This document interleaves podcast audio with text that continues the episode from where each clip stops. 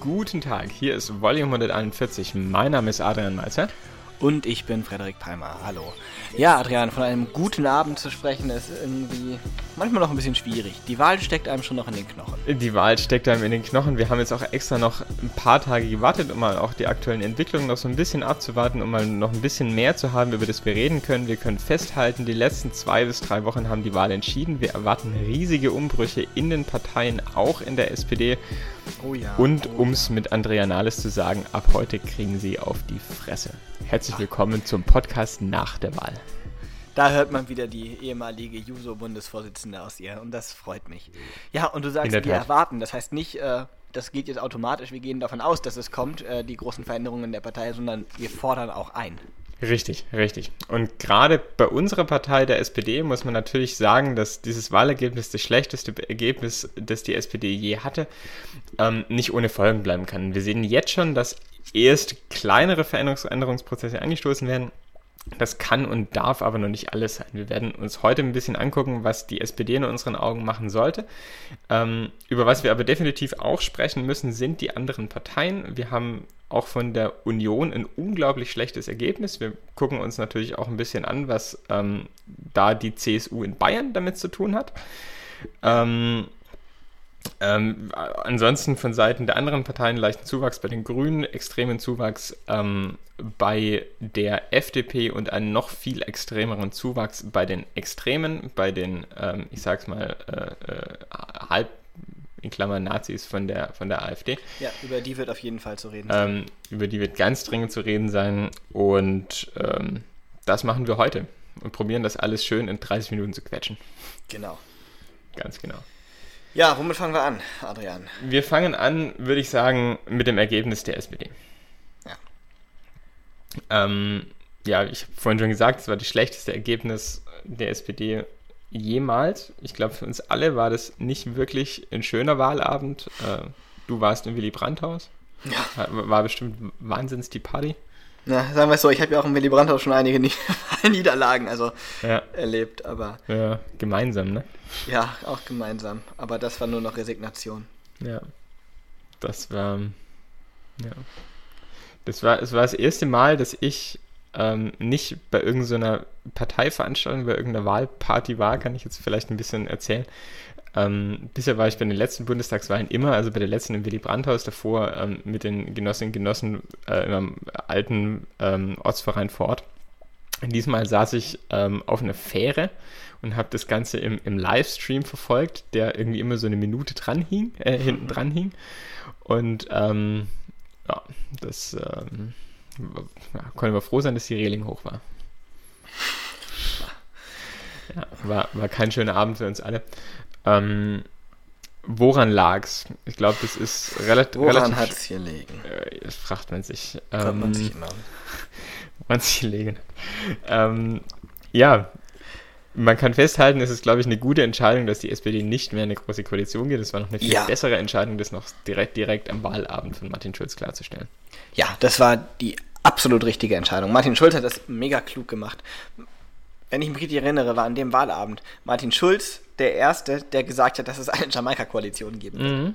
Das finde ich bemerkenswert. Damit hat er eben einfach dieses Framing total vorgegeben. Ähm, die Parteien, die konnten gar nicht anders, die mussten dann fast Ja sagen. Er hat gesagt, wir machen es nicht. Absolut genial. Um, und auch um nochmal zu sagen, Martin Schulz trägt am wenigsten Schuld an diesem Wahlergebnis. Genau. Man, es ist, ähm, ich, ich glaube, es ist fast unmöglich, dieses Wahlergebnis jetzt über, über auch die Zeit zu erklären, weil es in der Vergangenheit sehr, sehr viele Fehlentscheidungen gab, ähm, die die SPD zu dem Ergebnis geführt haben, das er heute hat. Ähm, damit hängt natürlich auch ein Stück weit zusammen, dass in der letzten Oppositionsarbeit ähm, die Partei es leider Gottes vollkommen versäumt hat, äh, diesen Veränderungsprozess anzustoßen, der jetzt von ja. ganz, ganz vielen gefordert wird. Ja. Hängt auch damit zusammen, dass man, wie wir das nach der letzten Wahl auch schon gesagt hatten, man einfach in großen Koalitionen ähm, keine äh, Umkehrung der, der Kräfteverhältnisse in der Koalition erzwingen kann. Hängt aber, und ich glaube, damit sollten wir anfangen, zu großen Teilen auch einfach mit dem Wahlkampf zusammen, den die SPD geführt hat. Ja, das war ähm, Es war in der Presse, es waren, waren mehrere Punkte. In der Presse war ja zuletzt auch der Punkt, ähm, dass Martin Schulz, dass es eben ein Fehler war, Martin Schulz nicht den Europa Martin Schulz spielen zu lassen, sondern nur Ja. den Bürgermeister Martin Schulz. Ja, das war definitiv ein Riesenfehler. Genau, weil es, es ist, man ist, bei Martin Schulz ist Europa der Punkt, der, wie du vorhin schon gesagt hast, Framing ähm, auch, auch vorgibt ähm, und diesen Menschen Martin Schulz auch ausmacht. Und Ja. warum muss man den dann durch so eine, durch so ein, in so ein SPD-Korsett streamlinen? Ja. Das, hat, das hat bei Pierre Steinbrück schon nicht geschafft, äh, geklappt. Ähm, und das bei ihm natürlich auch nicht. Ja, nee, ähm, fragt man sich auch, wer das gemacht hat. Und da kommen wir schon zu einem ganz, ganz großen Punkt, ähm, über den wir reden müssen, über den es Mhm. uns halt ein bisschen schwerfällt, auch zu reden, weil die ganzen Wahlkämpfer, die da an Bord sind, das sind alles verdiente Leute. Ähm, die haben sicher auch mal tolle Jobs gemacht. Aber so geht es nicht weiter. Also, Ja. das sind Leute, die immer wieder in den Kampagnen sitzen und die immer wieder irgendwo auch zu Wahlniederlagen führen. Und natürlich ist die Kampagne nicht das Einzige, was irgendein Wahlergebnis ausmacht. Aber das, was wir jetzt gesehen haben, gerade, du hast es am Anfang gesagt, äh, es wurde in den letzten Wochen erst entschieden, wie das Wahlergebnis wirklich wird und dass die AfD so stark wird und die SPD so schwach. Und gerade in den letzten Wochen war es mehr als enttäuschend. Da kam nichts. es kam, ich, habe auch immer so ein bisschen auf den großen Coup auch noch so ein bisschen gewartet am Ende. Ähm, Gerade was Europa angeht, das Thema, das wir vorhin schon angesprochen hatten, ähm, das kam am Ende gar nicht mehr vor. Und dass Martin Schulz ja genau dieses Gegenbild ist zu diesen Europafeinden von der SPD, das Gegenbild zum Brexit, das Gegenbild auch natürlich zu einer äh, Austeritätspolitik, die von der Kanzlerin vorgegeben wird. Ähm, auch ein Gegenbild zu dem, was in Frankreich passiert ist, äh, ein Gegenbild Ja, zu dem, was ja in ganz- Österreich ganz vermutlich passieren wird. Ja, gesagt, also ganz am Anfang unseres Podcasts, als wir, als wir angefangen haben zu podcasten, so als der Schulzzug startete, ja, dass äh, Macron gewonnen hat, weil er der einzige Kandidat war im gesamten kandidierenden Feld in Frankreich, der sich, der pro Europa war. Der einzige. ja, Und der hat gewonnen. absolut. Und Warum man diese Chance vertan hat, ist mir ein Rätsel. Und vor allen Dingen, man sah ja auch am Anfang von diesem Wahlkampf, jetzt in Anführungszeichen mit diesem Schulz-Hype, der da am Anfang entstanden ist, kam doch genau daher. Der kam doch genau daher, dass es in gewisser Weise die Leute schon auch gesehen haben, dass Merkel diese, dieses Momentum, das du gerade angesprochen hast, so nicht anpacken kann. Dass Ja. Merkel und Seehofer, die CSU hatten wir vorhin ja auch schon kurz erwähnt, ähm, dass das so nicht funktioniert in der neuen Koalition und dass das erhebliche Probleme auch in dieser Koalition geben wird. Das kann man jetzt, äh, ähm, glaube ich, auch so, so schon mal ein bisschen vorhersagen. Ja. Ja. Wer, wie, wie, wie habe ich es hab ich, wie hab ich's jetzt nach der Wahl gelesen? Ähm, wer, wer Visionen hat, ähm, soll Kampagne machen, hieß es mal. Ähm, was ist es aber, was war das aber bitte für eine Kampagne oh, ganz ohne Vision? Weiß nicht mehr, wer es geschrieben hat. Ähm, War aber ein guter Satz. war das nicht sogar hier Thomas das ist die CDU-Kampagne von, von Dings? Weiß ich nicht. Na, egal. Äh, ist zumindest klug und richtig. Ja, was erwarten wir jetzt, damit sowas nicht wieder passiert? Zum einen erwarten wir, dass sich ähm, das Spitzenpersonal ändert. Das ist, glaube ich, eine Erwartung, die wir nicht alleine haben, die ähm, weit diskutiert ist, die zur Erneuerung der Partei klar gehört. Punkt eins. Punkt zwei ist, und das ist das, was ein bisschen, ein bisschen irgendwie auch harter ist, vielleicht, eigentlich erwarten wir das auch mal, ich nenne es mal die mittlere Management-Ebene die Hm. mittlere Management-Ebene in den Kampagnen im gesamten Willy Brandt-Haus sich Die verändert. Agentur. Die Agentur, ja. Dass sich da eine grundlegende Veränderung. Es kann nicht sein, dass es immer noch dieselben Schröder-Spezies sind, die irgendwie die Kampagnen machen. Hm. Es kann aber einfach auch nicht sein, dass es die Leute im Willy Brandt-Haus sitzen, die jetzt seit zehn Jahren irgendwie jede Wahl verkacken. Ja, und, und ich meine, es ist auch hart, das zu sagen, weil, wie du ja gesagt hast, wir hatten ja in, in den letzten Wahlkämpfen auch, auch mit, mit den Leuten zu tun und das sind ja alles verdiente Wahlkämpferinnen, Wahlkämpfer, ähm, die auch durchaus sehr viel für die Partei innerhalb von diesen vier Jahren tun. Aber die letzten Ergebnisse zeigen, dass es da einen Veränderungsprozess geben muss, muss wie du gesagt hast, fängt, fängt auf dem Spitzenpersonal an, Spitzenpersonal aber auch die untere Parteienebene muss jünger werden, ähm, sie muss weiblicher werden, ganz, ganz dringend. Ähm, und, und ja, da, ja. da war, da war glaube ich, das, was wir, die Diskussion, die wir so ein bisschen in Bayern auch geführt hatten, ganz, ganz, ganz am Anfang, ähm, als wir angefangen haben zu podcasten, so ein bisschen so ein erster Vorbote, ähm, weil diese Partei jetzt den, äh, den, den, Schuss gehört haben muss, ähm, dass so, sowas nie ja. wieder passiert. Und dass man junge Leute ich will auch gibt. Ja, ich will es aber auch nochmal betonen. Es geht mir tatsächlich nicht nur um das politisch gewählte Personal. Es geht mir auch ja. wirklich um die Leute, die im Willy Brandt-Haus sitzen. Es geht mir um die Leute, die in den Geschäftsstellen auch vor Ort sitzen, die ja. in den Landeszentralen sitzen. Da muss jetzt eine radikale Verjüngung her. Na klar, und das ist schwierig und das ist gerade in einer sozialdemokratischen Partei schwierig. Aber so funktioniert es nicht mehr. Und ich meine auch, was wir jetzt die ganzen letzten Jahre immer gehört haben, Öffnung der Partei, neue, neue Formate, neue Veranstaltungsformate, neue Partizipationsformate, mhm. neue Partizipationsmöglichkeiten, abseits von Ortsteilen und so weiter und so fort. Da hat Katharina Barley ein bisschen was angestoßen, definitiv. Aber erstens ist das natürlich viel zu spät gekommen. Und zweitens, was passiert denn wirklich? Oder was ist mhm. bis jetzt wirklich passiert? Selbst wenn das Spitzenpersonal dann nämlich so weit ist, sagen, ja, wir machen das, dann ist diese ganze mittlere Management-Ebene immer noch da, die dafür sorgt, dass es so bleibt, wie es ist. Und das, ja. das funktioniert nicht mehr. Und was haben wir am Anfang ähm, auch geschimpft, so ein bisschen über, über Jeremy Corbyn in Großbritannien? Aber das ist genau was, was er zum Beispiel anders macht, ähm, die Partei auch digital anders aufzustellen. Ähm, aber finde ich auch strategisch so ein bisschen disruptiver zu arbeiten, was natürlich aus einer Oppositionsrolle jetzt deutlich leichter wird als in ja, der Regierungsrolle. Ja. Deswegen war diese Entscheidung aber doch trotzdem, mal deutlich die, wichtiger. Diese Oppositionsrolle, die kannten wir und da haben wir es null genutzt. Null. Ja, ja. Aber ich glaube, ähm, das Ergebnis 20,5 Prozent, ähm, wenn damit den letzten Leuten nicht klar wird, dass die Oppositionsarbeit, die da zuletzt gemacht wurde in der letzten Oppositionsphase Quatsch war, ähm, dann kann ich, können wir auch nicht helfen. Also.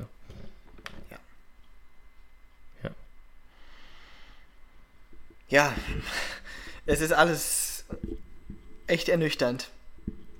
Ich, ja. muss, ich muss das ganz ehrlich sagen. Ja. Und also, ich meine, ich mein, wir, wir hatten jetzt ja schon, schon erste Änderungen ähm, im Parteipersonal. Äh, Gerade Andrea Nahles als Fraktionsvorsitzende halte ich für eine extrem gute Wahl. Ja. Ähm, Carsten Schneider ist jetzt äh, erster, erster parlamentarischer Geschäftsführer geworden. Ähm, ja, irgendjemand aus dem Osten und von den Seeheimern musste halt auch nochmal was werden. Ist ein jüngeres Gesicht. ähm, ja. an, ansonsten ähm, die Personalie die ähm, jetzt, glaube ich, als letztes diskutiert wurde, aber nicht innerhalb der SPD, sondern im Bundestag, ist ähm, der neue Posten von Schäuble, was natürlich auch so ein bisschen den Weg in Jamaika frei macht, um jetzt noch bei den Personaländerungen zu bleiben. Genau, hatten wir ja auch schon mal im Podcast besprochen. Die FDP äh, fordert das Finanzministerium ein. Schäuble kann ein anderes Ministerium, wäre gewissermaßen ein Abstieg und für ihn nicht vorstellbar. Ja, das heißt, man komplementiert ihn so ein bisschen nach oben, wird ja alle Voraussicht nach äh, äh der Nachfolger von Norbert Lammert ja. Ja, das ist eine gute, also näher wird, er musste jetzt versorgt werden mit einem Posten, kann ich nachvollziehen, er ist ja auch ein, egal was für Differenzen man hat, er ist ein verdienter Politiker irgendwo. Definitiv. Trotzdem bin ich mir nicht so ganz sicher, wie das wird, weil bisher war er nicht derjenige, der sich parteipolitisch auch nur irgendwie zurücknehmen konnte. Das ist richtig. Ähm, es mag vielleicht in Abgrenzung zur AfD doch die Möglichkeit geben, über ihn als ähm, ja doch kämpferisch auftretenden, wenn er denn will, ähm, Menschen da noch so ein bisschen so einen Kontrapunkt herzustellen, werden wir abwarten. Ja, ist jetzt halt so, wie es ist. Ähm, geben wir ihm eine Chance. Ja, geben wir ihm eine Chance. Ähm, wir haben es ganz kurz hier schon angesprochen. Lass uns vielleicht ganz kurz zwei Takte über die mögliche Regierungsbildung ähm, reden. Ich meine, muss man, glaube ich, nicht mehr so arg viel spekulieren, dass es Jamaika wird, weil Neuwahlen ja. wird es nicht geben, eine andere Koalition ähm, ist nicht möglich. Ja. Und ja, was, was ist von, von, von, der, von der Koalition zu warten? Auch gerade jetzt, wenn wir jetzt uns die, die Europarede von äh, Emmanuel Macron angehört haben, ähm, auch gerade in Bezug auf Europapolitik, aber auch innenpolitisch von der Koalition zu erwarten. Sehr, sehr viel Reibung und dementsprechend auch Reibungsverluste. Ja. Die Koalitionsverhandlungen, ich gehe davon aus, dass sie wahnsinnig schwierig werden. Mhm. Ähm, einerseits inhaltlich die großen Unterschiede vor allem zwischen CSU und äh, den Grünen. Äh, persönlich empathisch die größten Differenzen, äh, Differenzen zwischen FDP und den Grünen. Ähm, ja, und äh, in Bezug auf Macron, also, ich glaube, Macrons Forderungen stoßen jetzt nicht gerade auf Wohlwollen bei FDP, CDU und CSU, bei Grünen vielleicht, aber hm. ja. Ähm, was, was kann man von so einer Regierung dann erwarten? Also, es wird wahnsinnig viel Reibung geben. Die großen Würfe wird es mit dieser Koalition mit Sicherheit nicht geben. Nee. Davon ist überhaupt nicht auszugehen. Hm, ein paar Akzente kann man sich durchaus vorstellen im Bereich Digitalisierung wenn ich mhm. ehrlich bin. Ähm, insbesondere, weil die, hier die FDP wahnsinnig viel zu verlieren.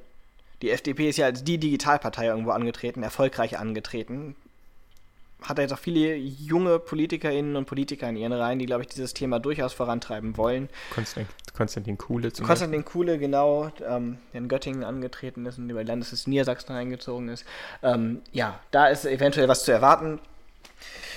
In den anderen eine Rentenreform wird es da also nicht geben. Eine große Steuerreform wird es auch nicht geben. Ähm, eventuell Einwanderungsgesetz, vielleicht geht es da weiter, weil ja. da FDP und Grüne, glaube ich, zueinander finden können, wenn man ehrlich ist. Ja.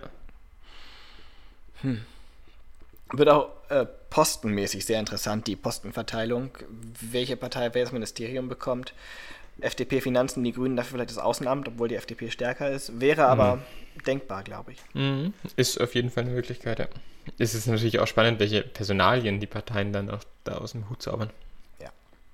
Und ähm, in dieser Koalition finde ich interessant, die Grünen haben irgendwie ein inhaltliches Profil, wo sie Angst haben, es zu verlieren, die FDP genauso. Ja. Die CDU wird nach dieser Koalition gar kein inhaltliches Profil mehr haben. So, und damit sind wir, glaube ich, bei einem der Punkte, ähm, die, die glaube ich, auch zentral sind ähm, heute im Podcast. Die CDU hat die größten Verluste hinnehmen müssen von allen Parteien. Ja. So. Ja. Wenn, wenn wir uns das Ergebnis auch der CSU in Bayern anschauen, dann liegen die bei was? 35 Prozent oder sowas, als mir das jemand geschickt hat. Ja. Ähm, kon konnte ich das gar nicht glauben und ich habe gedacht, irgendwie, da hat sich irgendjemand vertippt oder irgendwie eine 4 aus eine, eine 3 aus einer 4, äh, eine drei, nee, nee drei aus einer vier gemacht. Ja. Ähm, und, und die AfD, das muss man natürlich auch sagen, hat in Bayern das stärkste Ergebnis in allen westdeutschen Bundesländern. Ja. Ähm, und das ist eine Sache, die sich Horst Seehofer mit seiner äh, AfD-Anbiederungspolitik definitiv ankreiden lassen muss. Ja, bestes Beispiel auch äh, gleiches in Sachsen. Der rechteste CDU-Landesverband, den man sich nur irgendwie vorstellen kann.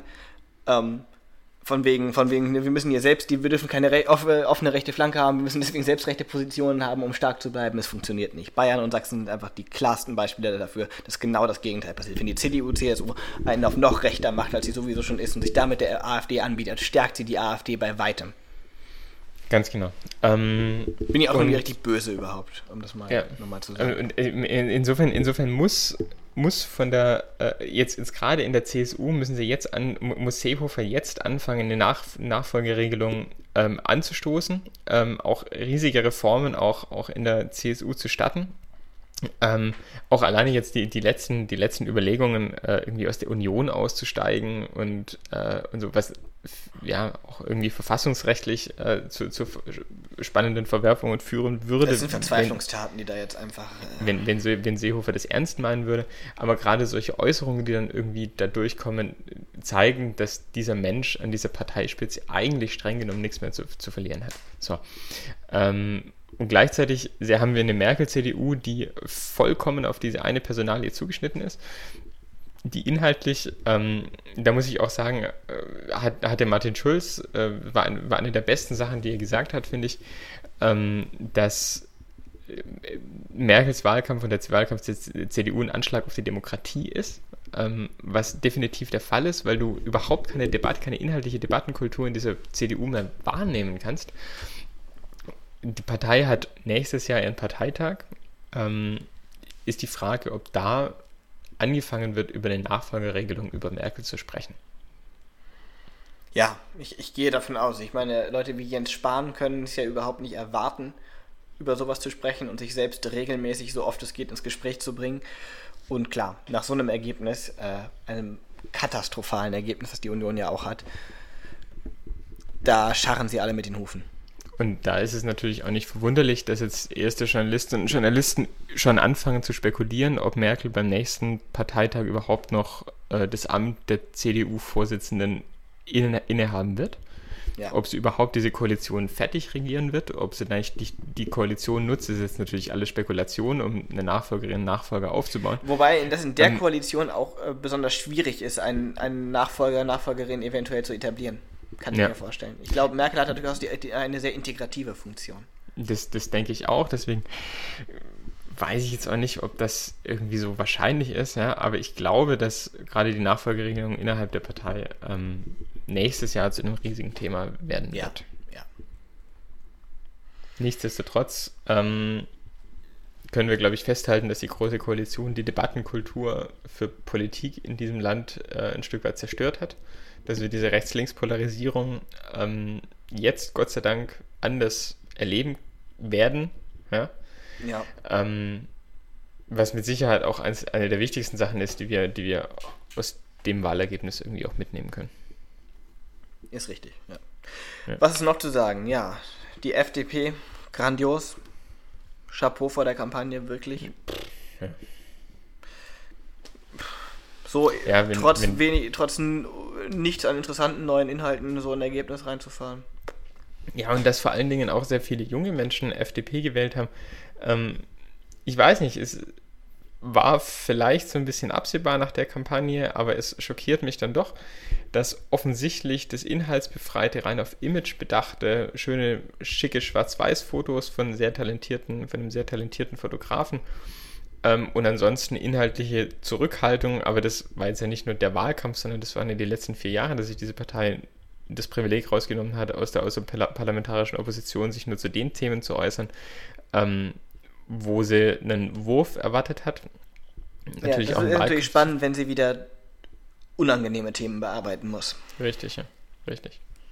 Werden wir beobachten. Ja. Aber für den Moment ist natürlich Lindners Neustadt ähm, von der Partei ähm, geglückt. Oh ja, und durchaus eindrucksvoll, ja. ja. Vielleicht noch kurz zu den Grünen. Ähm, unerwartet, die leichten Zugewinne. Sehr unerwartet. Ja, durchaus. Ich weiß auch nicht genau, was da los war, aber scheinbar, ich glaube, sie waren selbst auch überrascht. Ähm, hatte, ich, hatte ich den Eindruck, ich erinnere mich da an Katrin Göring-Eckardt in der Elefantenrunde, die einfach völlig äh, auf einmal wieder enorm viel Kraft hatte, Energie hatte. Ich glaube, sie war einfach selbst davon überrascht, was da, dass sie jetzt sogar noch stärker sind als, als vorher und da direkt erstmal äh, Duftmarke gesetzt hat, was jetzt sein kann in der Koalition und was nicht. Starker Auftritt. Sehr starker das, Auftritt. Das ist natürlich auch so eine Sache, die jetzt die Koalitionsverhandlungen wahrscheinlich nicht unbedingt einfacher machen. Ja. Ähm, ja, wenn ich mir jetzt auch die Stimmung so im, im Freundeskreis und in Analystenkreisen davor angehört habe, war es ja teilweise sogar schon so, dass manche Leute daran gezweifelt haben, ähm, dass die Grünen irgendwie über, weiß ich nicht, 7% kommen oder sowas. Ja, ja, zwischendrin ähm, war ja sogar mal der Bundestagseinzug fast. Ja, fast daran Gefahr, hätte ich jetzt, glaube ich, nie Zweifel so, aber mhm. ähm, es ist halt, ja, ja. Ähm, das war auf jeden Fall überraschend. Ja. Wollen wir mit der AfD anfangen? Ne, Nochmal ganz kurz zur Linken, einfach weil wir da nichts zu sagen ah, ja. haben. Es hat sich einfach genau nichts verändert bei den Linken, ziemlich. Ja. ja. Ist tatsächlich einfach nichts zu sagen. Langweilige Kampagne, langweiliges Ergebnis. Ähm, ja. Ja, richtig. AfD. Ja, genau. Ja, AfD. Ähm, es macht mich noch ein bisschen sprachlos. Mich auch. Ähm, wir haben auch, wir haben ja noch überlegt, ob wir den Podcast heute machen. Wir dachten, ja, wir machen mal wieder einen. Jetzt haben wir ja doch lange genug auch gewartet. Wie es genau das passieren konnte und wer. Äh, ja. Auch jetzt gerade, was in den letzten Tagen jetzt auch mit Frau Petri passiert ist. Absurd, ähm, so ein absurdes Jahr. Um, um, um nochmal ganz kurz zu sagen. So, ich finde sie so, hm, die hat jetzt gemerkt, die ist, dass die, die AfD zu rechts ist, deswegen kann sie nicht mehr in der Fraktion sein. Wie scheinheilig ist das denn? Wenn sie wirklich meinte, diese Partei wäre auf einmal zu recht und äh, zu rechts und wenn sie wirklich auf einmal irgendwie Angst hätte, dass diese AfD schädlich ist und so weiter, dann hat sie diese Angst, das ja, war ja deutlich, dass es schon ein bisschen geplant ist, wenn sie auch nur einen Funken Ehrlichkeit und einen, einen, einen Funken, ich, Gespür oder ein, ein Funken von Anstand in sich tragen würde, Fünkchen, dann hätte sie sich doch vor der Wahl hingestellt und das ja. genauso gesagt, ich habe Angst vor dieser Partei. Dann hätte die AfD mit Sicherheit 2, 3 Prozent, wenn nicht gar mehr, verloren. Ja. Aber so war, also das ist so dermaßen anstandslos. Ja. So verlogen und demokratieverachtend. Ja. Aber wie Shark Shapira schon auf äh, Twitter geschrieben hat, ähm, sie klaut damit der AfD ein Bundestagsmandat und macht sie im Moment zur effizientesten Antifaschistin. Ja. ähm, aber es ist, es ist traurig und ich bin zugegebenermaßen auch unglaublich froh, ähm, dass die SPD jetzt die größte Oppositionspartei wird ähm, und nicht die AfD. Ja. Wie gesagt, ich glaube, es ist definitiv zu früh zu sagen, woran genau es gelegen hat, dass die AfD so stark, es wird jetzt ja auch viel über die Rolle der Medien geredet, zu Recht, es wird so viel über die Rolle der großen Koalition zu reden, der Abgrenzungsstrategien, der Anbiederungsstrategien und so weiter und so fort. Das geht, ja, das geht ja selbst daran, daran, dass man sogar über das TV-Duell reden kann, ähm, weil dieses TV-Duell quasi in den ersten 40 Minuten einfach eine komplette Werbesendung war ähm, für, für, die AfD, ja. ähm, wo man schon auch mal drüber reden muss, von ja. wegen, äh, das TV-Duell hat überhaupt keinen Einfluss auf das, auf das Wahlergebnis, ja? Ja. Quatsch. Ja, völliger Quatsch. Und ja. jetzt ist natürlich, stellt sich natürlich die Frage, wie geht man erstens mit der AfD in den Parlamenten um, aber auch die Frage, wie geht man mit diesen 13 Prozent Wählerinnen und Wählern um. Nun, wobei ich sage jetzt nicht Wählerinnen und Wähler, ich sage jetzt Wähler, weil die AfD einfach ein Männlichkeitsproblem ist. Richtig, ja. ja. In Sachsen und, hat einfach jeder zweite Mann die AfD gewählt, ja. Und wir, ja. also Entschuldigung mal, das ist. Ja, aber es ist, es ist, glaube ich, spätestens jetzt, ich meine, wir haben ja, wir haben ja schon oft über das Thema AfD gesprochen und irgendwie auch darüber geredet, so ignoriert man das, äh, kann man das jetzt irgendwie alles noch so ein bisschen abtun, als irgendwie, weiß nicht. Ähm, es, es ist, glaube ich, auch falsch, da jetzt zu sagen, es sind einfach 13, 13 Nazis, die da jetzt irgendwie diese Partei wählen, sondern das ist ja ein Indikator für Probleme, die die Menschen haben. Und es ist zutiefst verachten, dass da so eine, so eine Partei wie, wie die AfD sich hinstellt und sich, und sich anbietet, äh, um diese Probleme, angeblich diese Unzufriedenheit aufzugreifen. Diese ich tue mich hier ein bisschen schwer. Mit der Demokratie, das ist, das ist doch was, was man, weiß nicht. Ich tue mich hier ein bisschen schwer, weil ja, man kann nicht sagen, das sind alles Nazis und so weiter und so fort. Aber wir haben doch jetzt in den letzten Jahren schon, die AfD ist jetzt ja kein Phänomen von den letzten Wochen im Wahlkampf, sondern in den letzten Jahren uns damit befasst. Und alle Parteien sind dadurch leider in irgendeiner Art und Weise nach rechts gerückt. Mhm. Alle Parteien durch die Bank weg.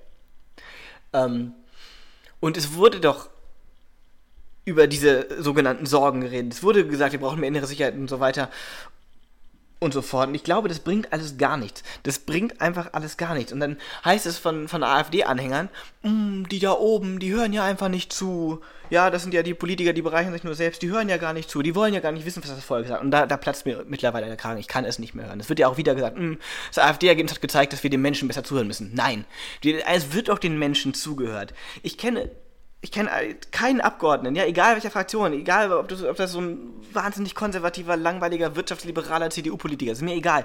Auch der geht in seinen Wahlkreis und der hört jedem verdammten Menschen zu. Es werden so viele Bürgerbriefe in allen Abgeordnetenbüros beantwortet, Telefonanrufe, es wird auf jede, es wird auf, auf jede scheiß E-Mail in manchen Abgeordnetenbüros reagiert, wo nur Scheiße drinsteht. Und es wirklich, Entschuldigung, ich raste gerade ein bisschen aus. Aber ich kann es nicht mehr hören, wir müssen den Menschen mehr zuhören. Diesen Menschen wird zugehört, denen wird viel zu viel zugehört und dem muss man vielleicht auch einfach mal sagen, hey, ich reiß mir für dich den Arsch Arsch auf für meinen Wahlkreis. Ich wirklich, ich mache hier alles, was ich irgendwie kann, um das Leben besser zu machen oder um das zu tun, was ich denke, gerade richtig für diese Gesellschaft ist. Und dann heißt es, ihr hört mir nicht zu. Entschuldige, ich kann, das aber, aber ist ein das scheinheiliges Problem, Argument. Das, ist ein das Problem, weswegen die AfD groß geworden ist, ist doch nicht, dass, dass die Leute den Eindruck haben, dass die Politikerinnen und Politiker ihnen nicht mehr zuhören, sondern das Problem ist ja im Prinzip genau das, was die SPD auch in der Kampagne aufgreifen wollte, ist ein wahnsinniges Gerechtigkeitsproblem in diesem Land, das ja auch über die letzten sich über die letzten Jahre nicht, nicht unbedingt verbessert hat. Und ich glaube, dass es, es, es geht gar nicht darum, jetzt auf das AfD-Ergebnis zu, zu reagieren und zu sagen, ja, wir müssen den Leuten mehr, mehr, mehr zuhören, sondern das ist vielleicht. Aber das ist doch genau, was du jetzt über alle Parteien hinweg ja, hast. Ja, das ist, das ist so ein bisschen an der, an der Oberfläche des Rumgekratzes, sondern das, um was es geht, ist doch eigentlich ein, ein, progressiver Ansatz zu schauen, wie kann ich diese Gerechtigkeitslücke, ja, ich sage, nehmen wir das Gerechtigkeitswort in, äh, in, in, den Mund, wie, wie, kann ich, wie kann ich das schließen? Wie kann ich, wie kann ich schauen, dass ich, dass ich Löhne, Renten, ähm, so, solche Dinge angleichen, dass wir aus dem Niedriglohnsektor rauskommen? Das sind alles Faktoren, die auch dazu beitragen können, ähm, das, das zu ändern. Klar, auch, aber auch hier ist einfach die Anspruchshaltung mancher Wählerinnen und Wähler. Aber wie veränderst du es? Und zwar vor wie, allem. Wie, wie, wie, veränderst du das, dass diese Partei bei der nächsten Wahl wieder 13% kommt? Weil nur hinzugehen und zu sagen, ja, die Anspruchshaltung von den Leuten ist falsch, ich glaube, damit, damit gewinnst du nichts. Nee, damit gewinnst du nichts. Ähm, trotzdem finde ich, sieht man da auch wieder diese, dieses Ostding einfach, weil da sieht man, wie die, wie die SED einfach gewirkt hat. Du, musst, du musstest dich nicht um nichts kümmern, du konntest dich auch um nichts kümmern, aber es, also es wurde sich halt gekümmert. So, und plötzlich musst du dich selbst um Dinge kümmern. Das ist tatsächlich so ein Ding, ähm, was immer noch, glaube ich, da mitschwingt, gerade in den, in den, im, im Osten. Ähm, ja, Gerechtigkeit ist das zentrale Thema, aber du, das, das, das, das, das, das glauben dir die Menschen ja nicht. Das ist ja eben der, eben der Punkt. Die glauben nicht, dass das ein Gerechtigkeitsding ist. Die glauben, es sind die Ausländer gegen uns und so weiter und so fort wenn, wenn du musst es ihnen irgendwie vermitteln, dass es wirklich eine Frage von oben und unten und nicht im Sinne von oben die Politiker und unten die Menschen, sondern eigentlich von Kapital und Arbeit ist. Mhm. Und ich glaube, darauf sollte es so ein bisschen äh, rauslaufen. Und ich meine, das ist jetzt ja auch nicht wirklich eine neue Erkenntnis. Das sind ja auch Dinge, die wir auch durchaus schon gesagt haben in den Podcasts, dass das, was die CSU auch in Bayern gemacht hat, ähm, natürlich nicht funktionieren kann, weil das Problem mit der AfD eigentlich ein ganz anderes ist. Und da geht es nicht darum, dass die Leute dann irgendwie vom Wahlzettel stehen und sich denken, so, ah, ich hätte gerne eine Obergrenze und ach komm, dann wäre ich halt CSU. So. Ähm, sondern dass das Problem ja eigentlich ein sozioökonomisches ist. Ja. ja. Und das ich das, das, da habe ich natürlich auch jetzt von, von einigen Genossinnen und Genossen gehört, ähm, dass das ja zum Beispiel so ein Punkt ist, den die SPD nur aus einer Regierung ändern kann, sehe ich aber nicht so, weil. Ähm, die AfD hat die ganze Politik sogar außerhalb des Parlaments geändert, indem sie alle Parteien nach rechts getrieben hat. Dann werden ja. wir wohl aus einer parlamentarischen Opposition heraus in der Lage sein, irgendwie die Diskussion zu verschieben. Und damit sind wir wieder bei dem Thema vom Anfang. Was muss die SPD tun, um. Und was mich wirklich auch geschockt hat, ist, ähm, Arbeiterinnen und Arbeiter haben, äh, da hat die SPD unglaublich viel verloren, auch also bei Angestellten, ähm, um auch diese Menschen ein Stück weit wieder zurückzugewinnen. Und das kann tatsächlich nur aus einer Opposition raus geschehen. Ja. Ähm, um sich da programmatisch, also wir haben natürlich jetzt die personelle Ebene so ein bisschen, so ein bisschen ähm, ja auch schon besprochen, ähm, um sich da programmatisch auch anders aufzustellen. Weil ja. ähm, das der einzige Weg ist, meiner Meinung nach, wie du die AfD äh, im Zaum halten kannst. Ja, also zusammengefasst, nicht klein beigeben, klare Kante zeigen, keine Anbiederung und ja, einfach über, ja, vielleicht über den, den, marxistischen Kapitalbegriff reden, ich weiß es nicht, aber ja, es ist, ich meine, das nicht ist, in der akademischen ich, ich Disziplin, nicht, aber du weißt Ja, nee, das ist in der Öffentlichkeit natürlich auch so ein bisschen, ein bisschen verpönt, so Marxismus. Ähm, aber, aber die Grundidee, die, die dahinter steht, ist ja im Prinzip aktu aktueller als je zuvor.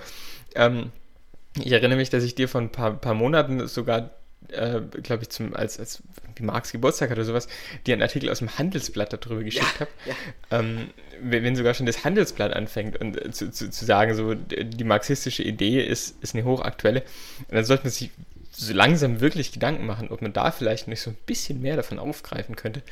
Ähm, die SPD ist ja, wenn es eine Partei, Partei genau, dann ist es die, die, die SPD, die das machen kann und jetzt machen sollte. Und ich glaube, damit sollten wir es für heute belassen. Man kann noch eine Sache zum Schluss, eine Sache zum Schluss. Man kann als erfreuten Teil äh, dieses Wahlergebnisses doch äh, mitnehmen, dass es Elisabeth Kaiser in den Bundestag geschafft hat. Elisabeth Tim Kaiser hat es leider Bundestag nicht geschafft. Genau, aber ansonsten ja. Es gab einige positive, freudige Nachrichten noch. Ähm, auch Siemtje Möller, eine ganz junge, tolle Kandidatin ja. äh, aus dem Norden Niedersachsens, hat es ja. äh, per Direktmandat in den Bundestag geschafft. Äh, das ist wirklich beachtlich. Äh, Josephine Ortlieb hat ähm, im Saarland einen Wahlkreis zurückerobert. Auch eine junge, mhm. tolle Kandidatin. Die SPD muss weiblicher werden. Und über Kapital und Arbeit reden. In Damit haben wir die Steilvorlage dafür. In diesem Sinne, vielen Dank fürs Zuhören. Bis nächste Bis Woche. Bis zum nächsten Mal. Ciao.